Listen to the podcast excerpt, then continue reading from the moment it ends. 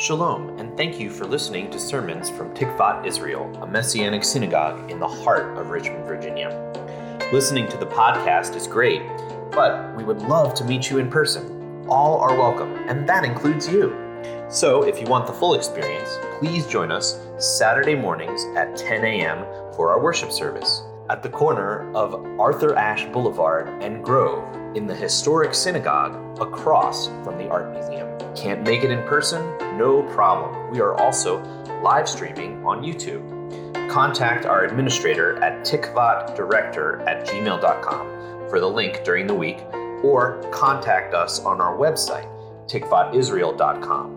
There, you can also support the ministry, learn more about Messianic Judaism, and find helpful resources. May Hashem bless you through the hearing of His word.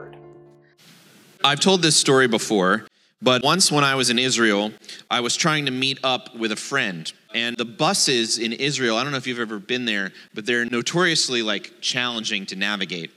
And uh, I kept waiting for the correct number of bus, and it never came. It was like, this, that's not the number I'm looking for. So eventually, I was like, well, you know what I could do? I could just get on a bus that's going the correct direction, and that's good enough. Now, this was a younger me, so I'm not going to defend the uh, logic here, but this is what I did. So I got inside the bus, and as soon as I felt like the bus was veering off the direction I really wanted to go, I got off, and I found myself at a large shopping mall. So I went inside, and I went up to a man at one of the kiosks, and I said just this Eifo ani, which translated means, Where am I? now, you can imagine if someone did that to you. If you're at work, right? Let's say you work in a mall, someone just walks up to you and goes, Where am I? So he said, Ata lo yodea efo ata, gamani lo yodea efata, which means, You don't know where you are, I don't know where you are either, buddy. Today, I would like to focus on this question and two others that I'm sure we have asked ourselves from time to time. Number one, where am I? You got it. Number two, why am I? And number three, what do you think it is? Why did I fall off my camel? That's right. You thought it was going to be who am I, didn't you? Uh-huh, but it's not. The first question is important because if you know where you are, you can get where you're supposed to go. This is why the current location button on Google Maps is so helpful. Or for the generation that's older than me, this is why the little star at the mall saying you are here is helpful. No? Okay. the second question, why am I, is important because if you know why you are, you can go where you're supposed to go with purpose. And the third question is important because if you know why you fell off your camel, well, I think it goes without saying. There's just a wealth of wisdom in knowing that, right? I don't even have to go into it. I'll go into it later. It's okay. So let's begin with number one Where am I? Have you ever asked yourself this? Have you ever gone into a mall and gone up to someone and said, Where am I? The experience of being lost can be very disorienting, right? Have you ever felt lost? As we've mentioned, it's extremely helpful for getting where you're supposed to be, literally and figuratively, if you know where you currently are. How about where you are in a particular process? Is it helpful to know that you're in the beginning of a process, or the middle of a process, or near the end of a process? What about repentance? The Lord doesn't move or change. So if we're far away from the Lord, we need to repent, which means what? Turn back to the Lord in a manner. It helps to know where we are, right? So then we know where He is. Because He didn't move, we did. helps to know where we are. Can we pray, Lord, where am I? It's better to ask the Lord where you are than a stranger at the mall. I can say this from experience. And this brings us to the Parsha, or really, just before this week's Parsha to Genesis 25, verse 11. After Abraham's death, God blessed Isaac his son, and Isaac lived near Be'er Lachai Roi. Can you say that with me or say it after me? Be'er, Lachai, Roi. This is where Isaac lives. It's reasonable to assume that he lived here still a few verses later in this week's Parsha when the focus turns to Rebekah, his wife. So Isaac and Rebekah are living at Be'er Lachai Roi. What does that mean, though? It means Be'er is a well, like a well of water. Lachai, what's chai or chaim? Life. And Roi is seeing. The well of him who lives and sees me. That's where Isaac and Rebekah are living. The well of him who lives and sees me. So the question is where are we? This place is a very unique place. And the first time it is mentioned in Scripture, there is someone that goes there. And that person is Hagar. Hagar goes there to flee from Sarah. Hagar is an Egyptian woman enslaved by Abraham and Sarah, who becomes pregnant by him, and who Sarah kicks out into the wilderness. So, despite this intense trauma, Hagar goes to this place and is the first person to name God in the Bible. And she happens to be not Israelite, enslaved, and a woman. And she names the place after the name that she gives the Lord, the living God who sees me. God sees her abandoned and rejected by Sarah. And the angel of the Lord says this Hagar, Sarai's slave girl, where have you come from and where are you going? She said, I am fleeing from the presence of my mistress Sarai, which is Sarah's first name. Notice, though, what's the first question that the angel of the Lord asks? Where are you? Where are you coming from? And where are you going? It's a where question. Now, side note the angel of the Lord in the Hebrew Bible is a stand in for the Lord. And we know this because sometimes it goes back and forth, it shuffles. It says, The angel of the Lord says, and then the person is still talking to this entity, and then it says, The Lord says. It's not an angel, but it's the angel of the Lord is a specific title and stand in for the Lord himself. And some scholars view this as talking to who? Yeshua, right? It kind of makes sense. So we could say that Yeshua is talking to Hagar. Anyway, so the Lord comforts her and prophesies about her son. And the story ends with this. So she called Adonai, who was speaking to her, You are the God who sees me. For she said, Would I have gone here indeed looking for him who looks after me? That is why the well is named the well of the living one who sees me. In Hebrew, what is that? Be'er Lachai Roi. This is where Isaac chooses to live with his new wife, Rebekah, the place where his father's servant met the Lord and felt seen and valued. This is the context, this is the where of this week's Parsha. This is where Isaac and Rebekah are. Isaac has been through a lot. Remember the near death experience he had with his own father?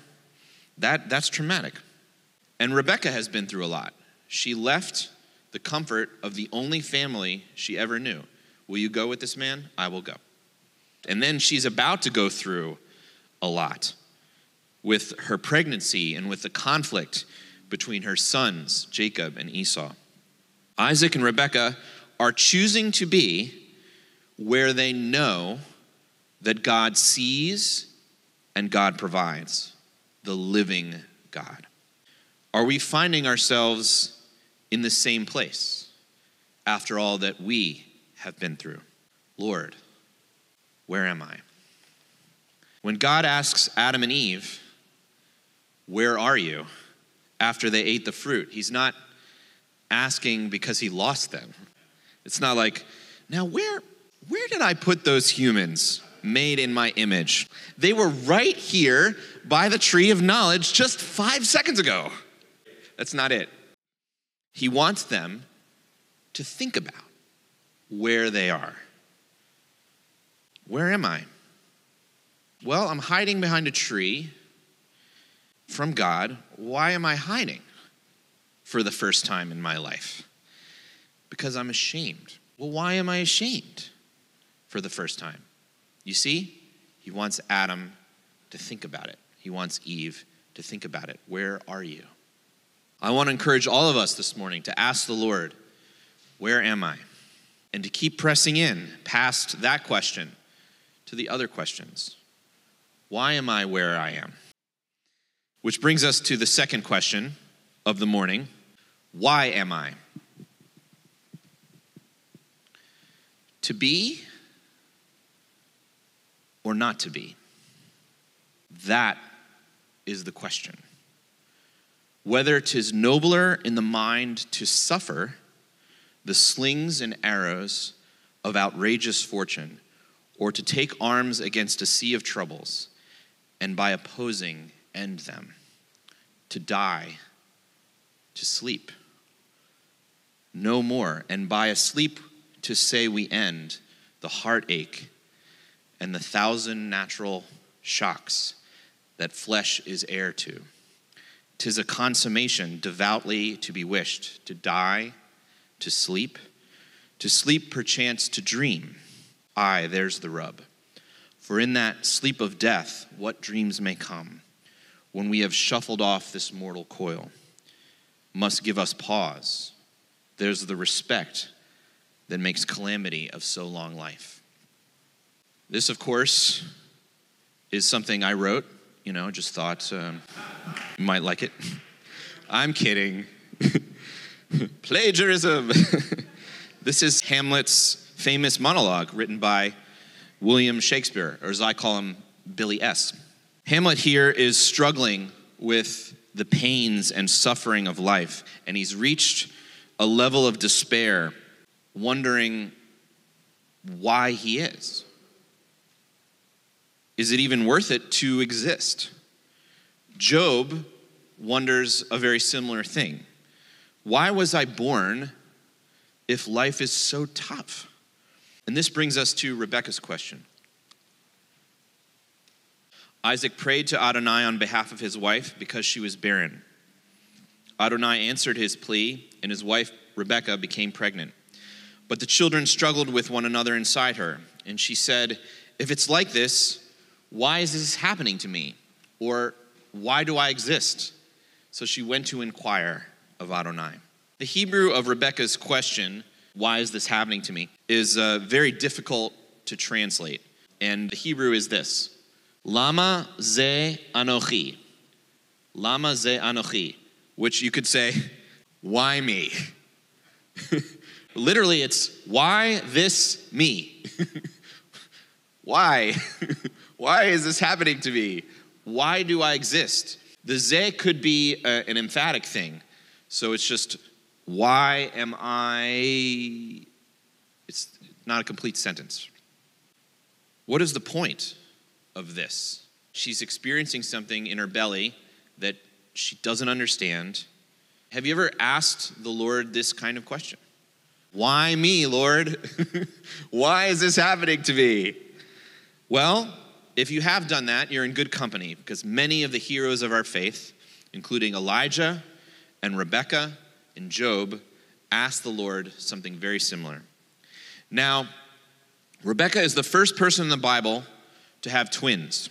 And these twins are already not getting along, even before they're born. So there's some jostling in her womb, and naturally, she's distraught. One midrash has Rebecca ask around to other women, Hey, is this the way it's supposed to go? Because this is weird. There, there's some sort of like turmoil in my womb. And all the other women are, of course, like, No, you know, they've only had one. So they're, you know, like, I don't know what's, I don't know what this is. It's not like she can get an ultrasound and figure out, oh, there's two in there. Or can she?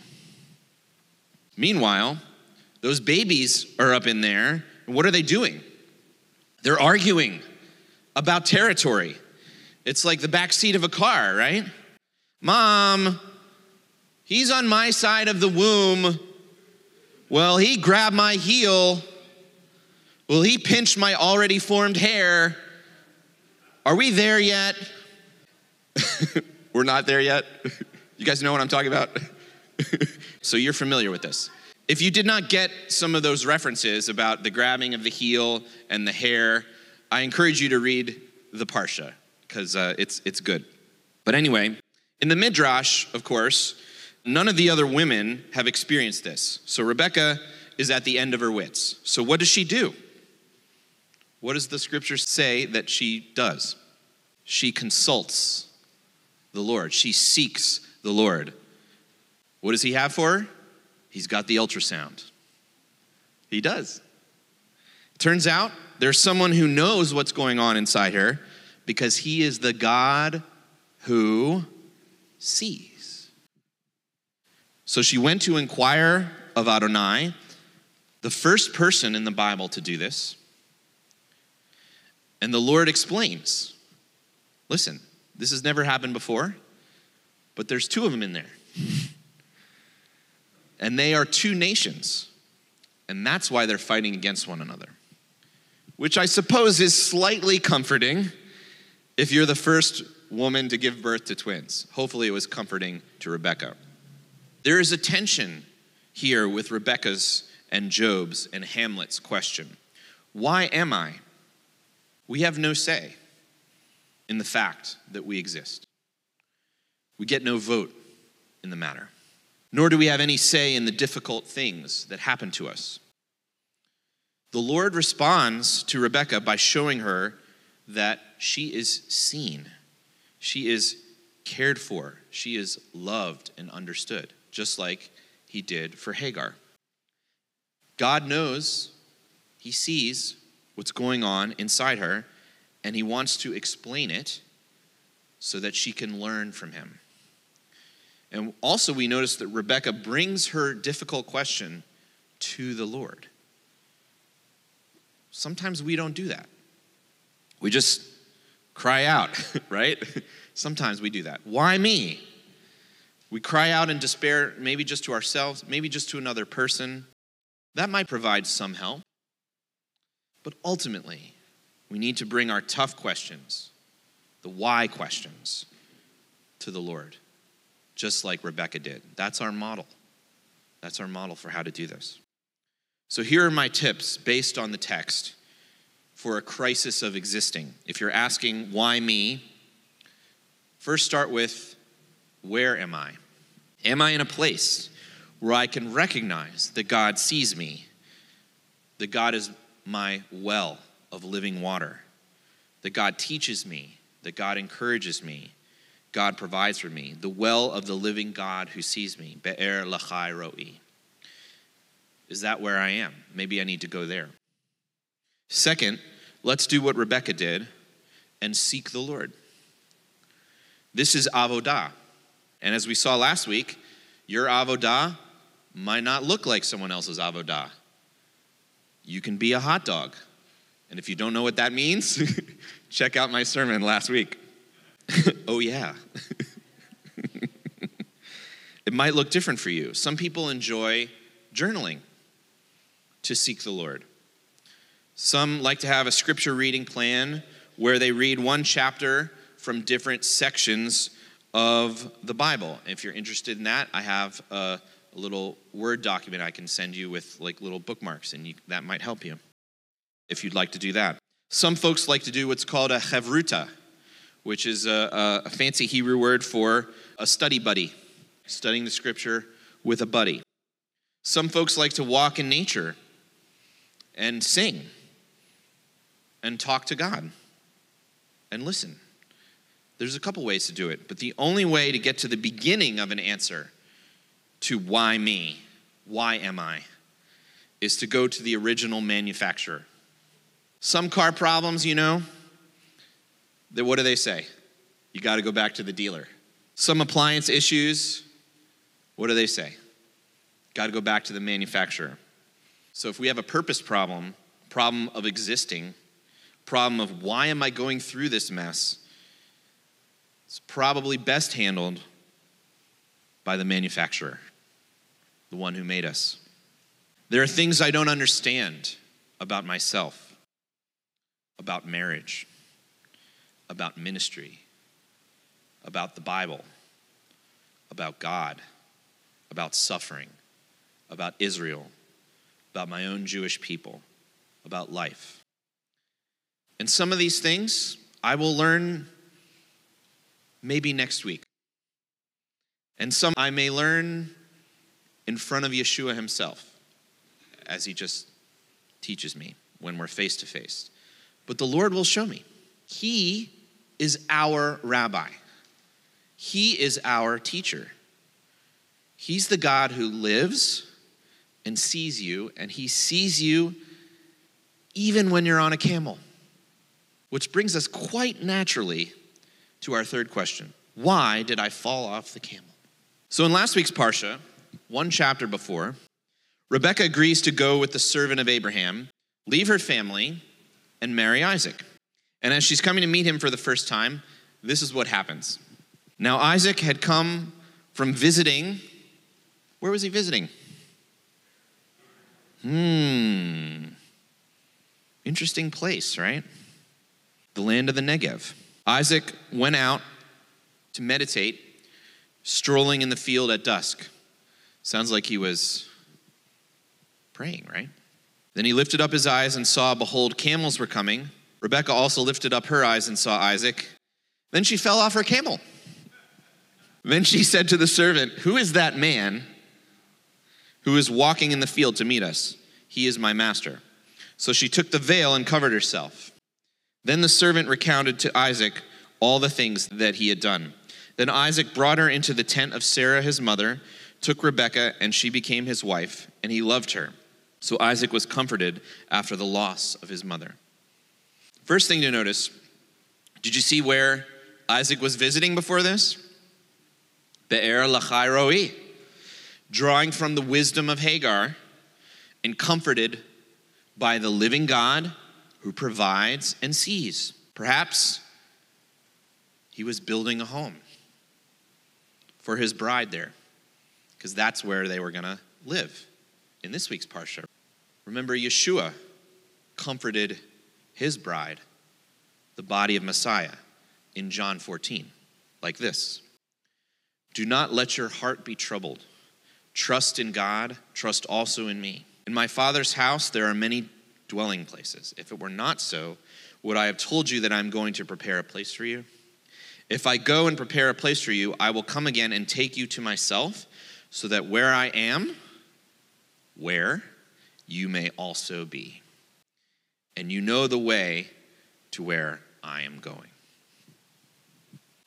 Hmm. So maybe Isaac is preparing a place for his bride in the place where God sees and where God provides, the living God, which is connected to what Yeshua is saying, because we're his bride. Know, it's awkward for men to think about this, but it's, it's, it's an analogy. We're his bride, he's preparing a place for us. And he's comforting us, just like he comforted Hagar. That was Yeshua. Most scholars think so just like he comforted Rebecca. I see you. I'm making a place for you in the place where I see you, that you can be with me. He's solving the where problem. Second, let's talk about this falling off the camel thing. I mean, what's going on here? You know, perhaps, this is my theory Isaac is a stud muffin, right? And she is just knocked off her camel by his radiance.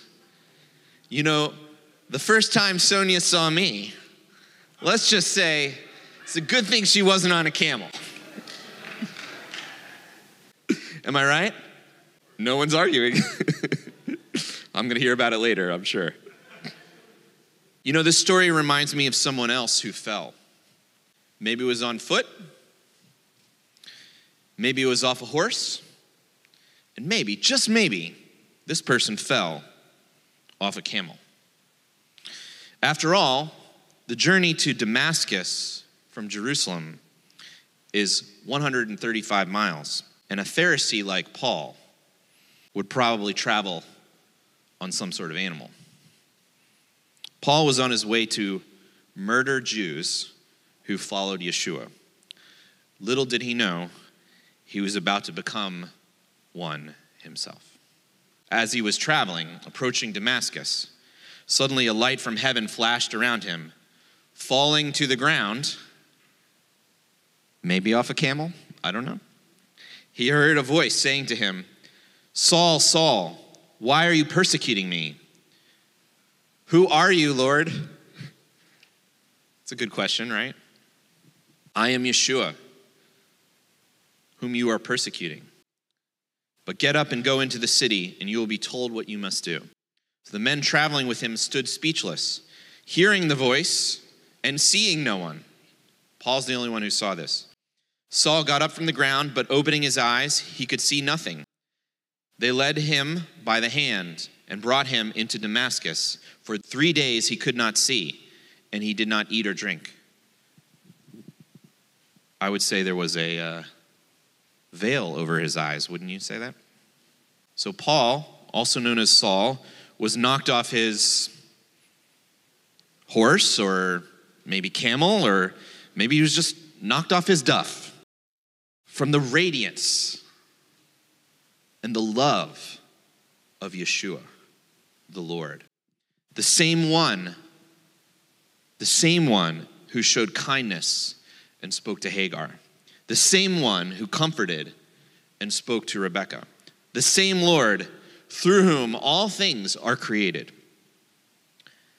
That's the one that Paul was blinded by, Yeshua. Remember what Rebekah did after falling off her camel? What did she do? She veiled herself. She saw her radiant beloved, and it knocked her to the ground. In a sense, blinding her, transforming her. She would never be the same.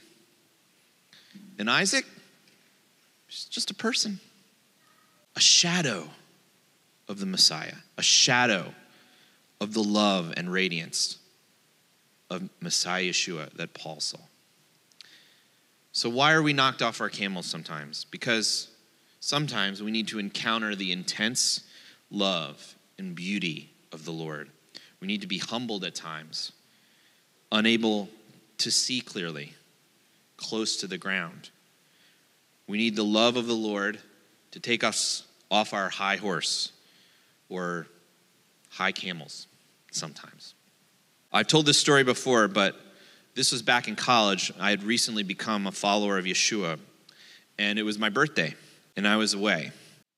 And uh, here I was feeling sad that no one remembered, and also somewhat guilty that I was feeling sad that no one remembered.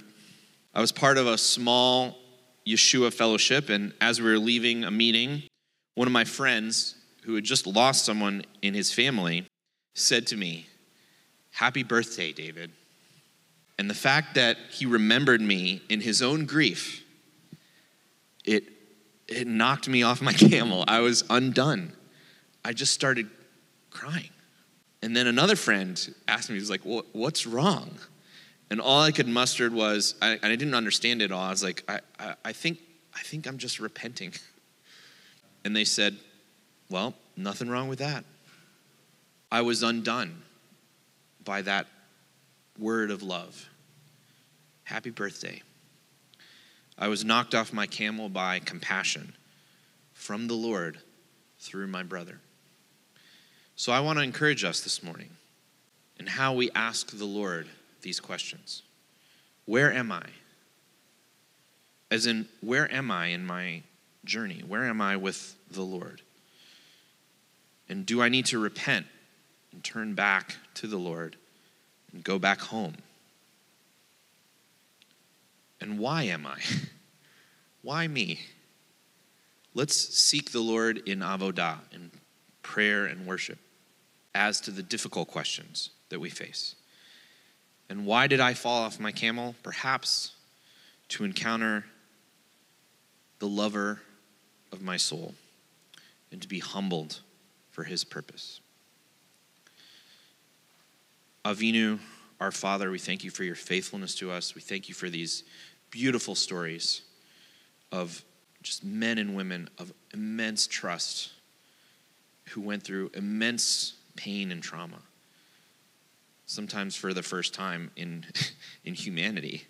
And all they had was you, Lord, to guide them, to teach them, to show them. And all we have is you, Lord.